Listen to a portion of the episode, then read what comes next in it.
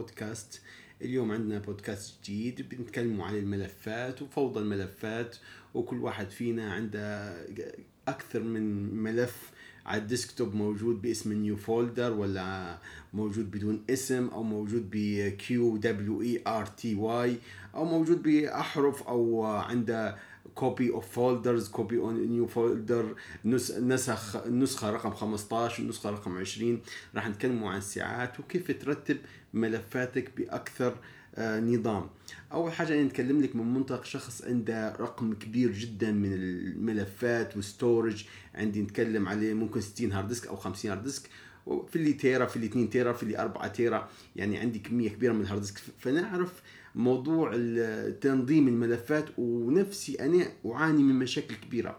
بس عندي بعض ال tools نشوف فيها والأدوات اللي هي تخليني أفضل في موضوع ترتيب الملفات. أول حاجة يعني موضوع نشتغل عليه من من سنة 2002 اللي هو من لما كان ال hard disk 5 جيجا وكان ال Windows 98 كان 220 220 mega. كنا نديروا في folders وكان في Norton Commander و MS-DOS و توا إحنا نتكلموا في عصر ال storage وعصر everywhere storage يعني و free storage عندك على ال cloud الجوجل سامحتك ب 15 جيجا مايكروسوفت 5 جيجا iCloud 5 جيجا غير تكون عندك hosting غير عندك فلاشات غير عندك موبايل 256 SD 4 ولا 5 SD يوصلوا tera. فأنت تتحرك في حقيبتك ما لا يقل عن tera أو 2 tera. اجينا مشكلة مهمة جدا اني كيف نرتب ملفاتي وأعمالي وكتبي ومسلسلاتي وفيديوهاتي وصوري وتصاميمي. هل بأشياء والكثير من الأشياء اللي أنا أساسا مش حنعرف كيف نرتبها. فاني البودكاست هذا هو عبارة عن موضوع كيف إنك ترتب الملفات متاعك. اولا راح نبدو ان إن كل الناس تستخدم سطح المكتب هو مخزن الملفات بينما هذا أكبر حاجة غلط. سطح المكتب موجود لملفات معينة فقط أو للوصول لملفات معينة. سطح المكتب حاليا آه، موجودة في My آه، كمبيوتر موجود في Documents موجود في بعض الملفات. إحنا نحطه في أي حاجة يجي قدامك report حطها على سطح المكتب. فيلم نبي نتفرج عليه حطها على سطح المكتب. كل الأشياء نحطه فيها على سطح المكتب. والأدهى والأمر والشيء المؤلم جدا إن أي ملف تحطه على سطح المكتب وأنت ديما تشوف فيه هو غالبا هو الملف اللي دائما ما تستخدمهش.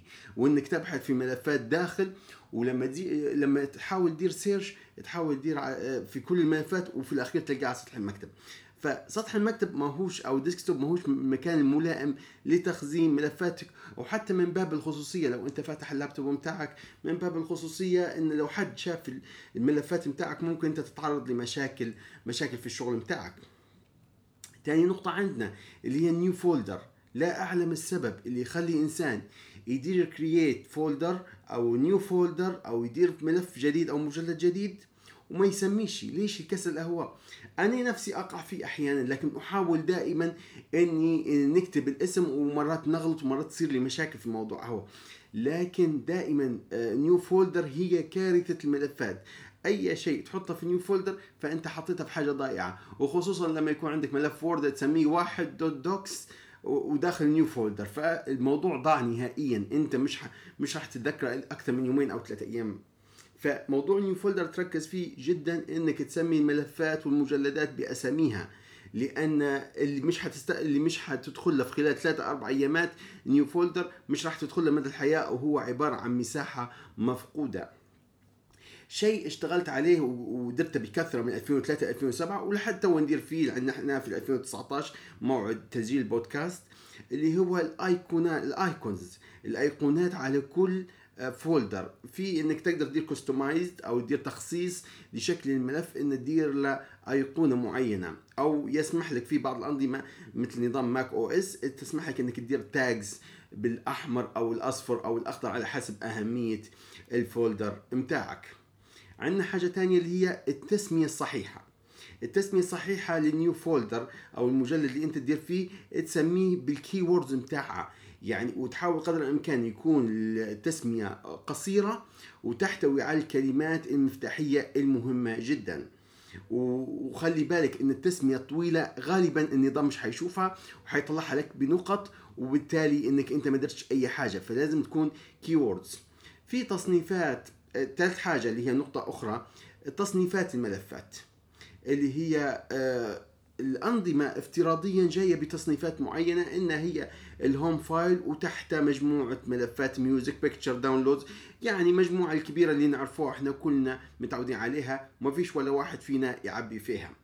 يفضل إنك أنت تلتزم بهذه التصنيفات أو تدير تصنيفات خاصة بيك. أنا نكلم فيك هيك وإحنا غالبيتنا جيل تربى على إنك تقسم ال hard disk أول ما تدير انستول للويندوز أو انستول للسيستم سي ودي واي واف وتخزن ملفاتك المهمة في ال D وتخزن تخزن backup في ال E أو تخزن الايزو بتاع ال Windows أو تخزن يعني تخزن الحاجات المهمة كلها في ال D وال E بس ما نستخدموش في ال restore point أو ال backup بطريقة صحيحة. ممكن عشان إحنا تعودنا على أيام ال XP وأيام 98 إن كل أسبوعين أو ثلاث أسابيع ينضرب ال Windows بفيروسات أو بخلل أو بمشكلة فنمسحوا فيه فبمعدل 40 إلى 50 مرة في السنة نديروا في format وندير في installation الجديد ل Windows XP. لكن مع Windows 10 لاحظت إن بالسنة والسنتين والثلاث سنين بش يسقط النظام أو ينهار. كذلك ال Mac أو ال Mac software الخاص ب Apple Mac OS Macintosh. فنفس الشيء ياخذ في وقت طويل باش ينهار. فليش ما يكونش ال folders أساسا موجودات عندك؟ وداير لهم backup في آه، مثلا Mac عندهم Time Machine اللي هو ال application بتاع ال backup وال Windows عندهم restore point وعندهم application خاص بهم في ال backup فممكن تلتزم بالتصنيفات الخاصة بتاع المجلدات بتاع Windows أو ال Mac وفي نفس الوقت تعبيها ولا بأس إنك تستعين بذاكرة خارجية S SD أو SD أو flash disk وتعبي فيها الملفات الحساسة والمهمة إن تكون عندك دائما backup خارجية بعيدة عن الجهاز بتاعك محطوطة في خزنة أو موجودة في أي مكان بعيد. أنا من وجهة نظري أقترح أن تقسم ملفاتك وهي غالبا تتقسم بالطريقة هذه اللي هي مستندات التنزيلات والمفضلة ويب لمواقع الويب والموسيقى والصوتيات والصور الصور راح نجوها وذكرها في هذا البودكاست عندنا موضوع كبير في الصور عندنا الأفلام والعمل ال work بتاعك التقارير والبرمجيات والنسخه الاحتياطيه أجهزة المحمول أو ال backup بتاع الموبايل بتاعك ال cloud وعندك ملاحظات عندك آه، مشاهدة وحذف أفلام أو مقاطع أنت ما شفتهاش تبي تشوفها وبعدها تحذفها وعندك ملف اللي هو يحتاج إلى التصنيف. هذا ملف مهم جدا يحتاج التصنيف. أي حاجة أنت ما صنفتهاش ومش فاضي لها ارميها في ملف يحتاج التصنيف. في نهاية الأسبوع أو نهاية الشهر راح تصنفها وراح نجو ذكرها بعدين آه، كيف تصنف الملفات بتاعك. وعندك والأرشيف وبرامج تحت الاجراء في أنواع معينة من التصنيفات يقترحها النظام بشكل مؤقت.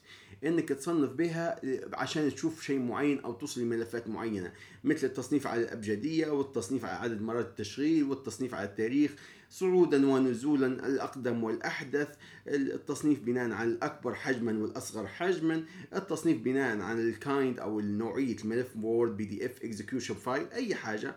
هذه تصنيفات مؤقتة. آه، تزول بزوال آه، بإغلاق ال window أو إغلاق ال file اللي أنت موجود فيه يعني تفيدك في مرحلة معينة لو عندك مثلا ملف ال work فيه 3000 تقرير فأنت تبي أحدث التقارير فممكن تفيدك النقطة يعني. في عندنا حاجة مهمة جدا في الملفات المبعثرة والملفات الفوضى اللي هي الملفات المتطابقة. أحيانا نديروا في نسخ copy وننسوا ال copy أو نطلعوا وننسوه. يكون عندنا حاجة اسمها duplicate file اللي هو آه، ملفات متشابهة متبعثرة في كل مكان في في ال PC بتاعك أو في ال disk أو في ال hard disk بتاعك في application applications موجودة كثيرة اسمها دبليكيت فايل ريموفر اللي هو تحذف لك الملفات المتطابقة اسما وتاريخا ومحتوى بشكل دقيق جدا. أني عن, نفسي أستخدم ال Total Commander بطريقة ممتازة جدا. في إني ندير compare بين بين كل الملفات ونطابق بيناتها وندير duplicate بطريقة بسيطة جدا. عندنا من الأشياء المهمة والحاليا كبيرة جدا موضوع الصور. موضوع الصور موضوع كبير جدا واليوم اليوم كل واحد عندنا كل واحد في العالم عنده آه، تليفون واثنين وعنده 48 ميجا بكسل و60 ميجا بكسل و40 ميجا بكسل وكاميرات متعددة و application متعدد تصوير وفلاتر وإنستغرام يعني مجموعة كبيرة من الصور. فموضوع موضوع الصور أصبح موضوع معقد جدا موضوع مش بالسهل إن الواحد يلم به وعليه إن أنا حاولت نرتب الموضوع ببساطة يعني نشوف كيف آه، كيف عملية ترتيب الصور. مع العلم ما فيش آه، آلية محددة. أبل الوحيدة ممكن واصلة مستوى كويس جدا في موضوع ترتيب الصور. يعني آه لو تخش لل photos بتاع ابل ال application بتاع ال iOS يبين لك إن في مجموعة تصنيفات اللي على حسب المكان حسب الألبوم على حسب الشخص على حسب المناسبه على حسب الذكريات.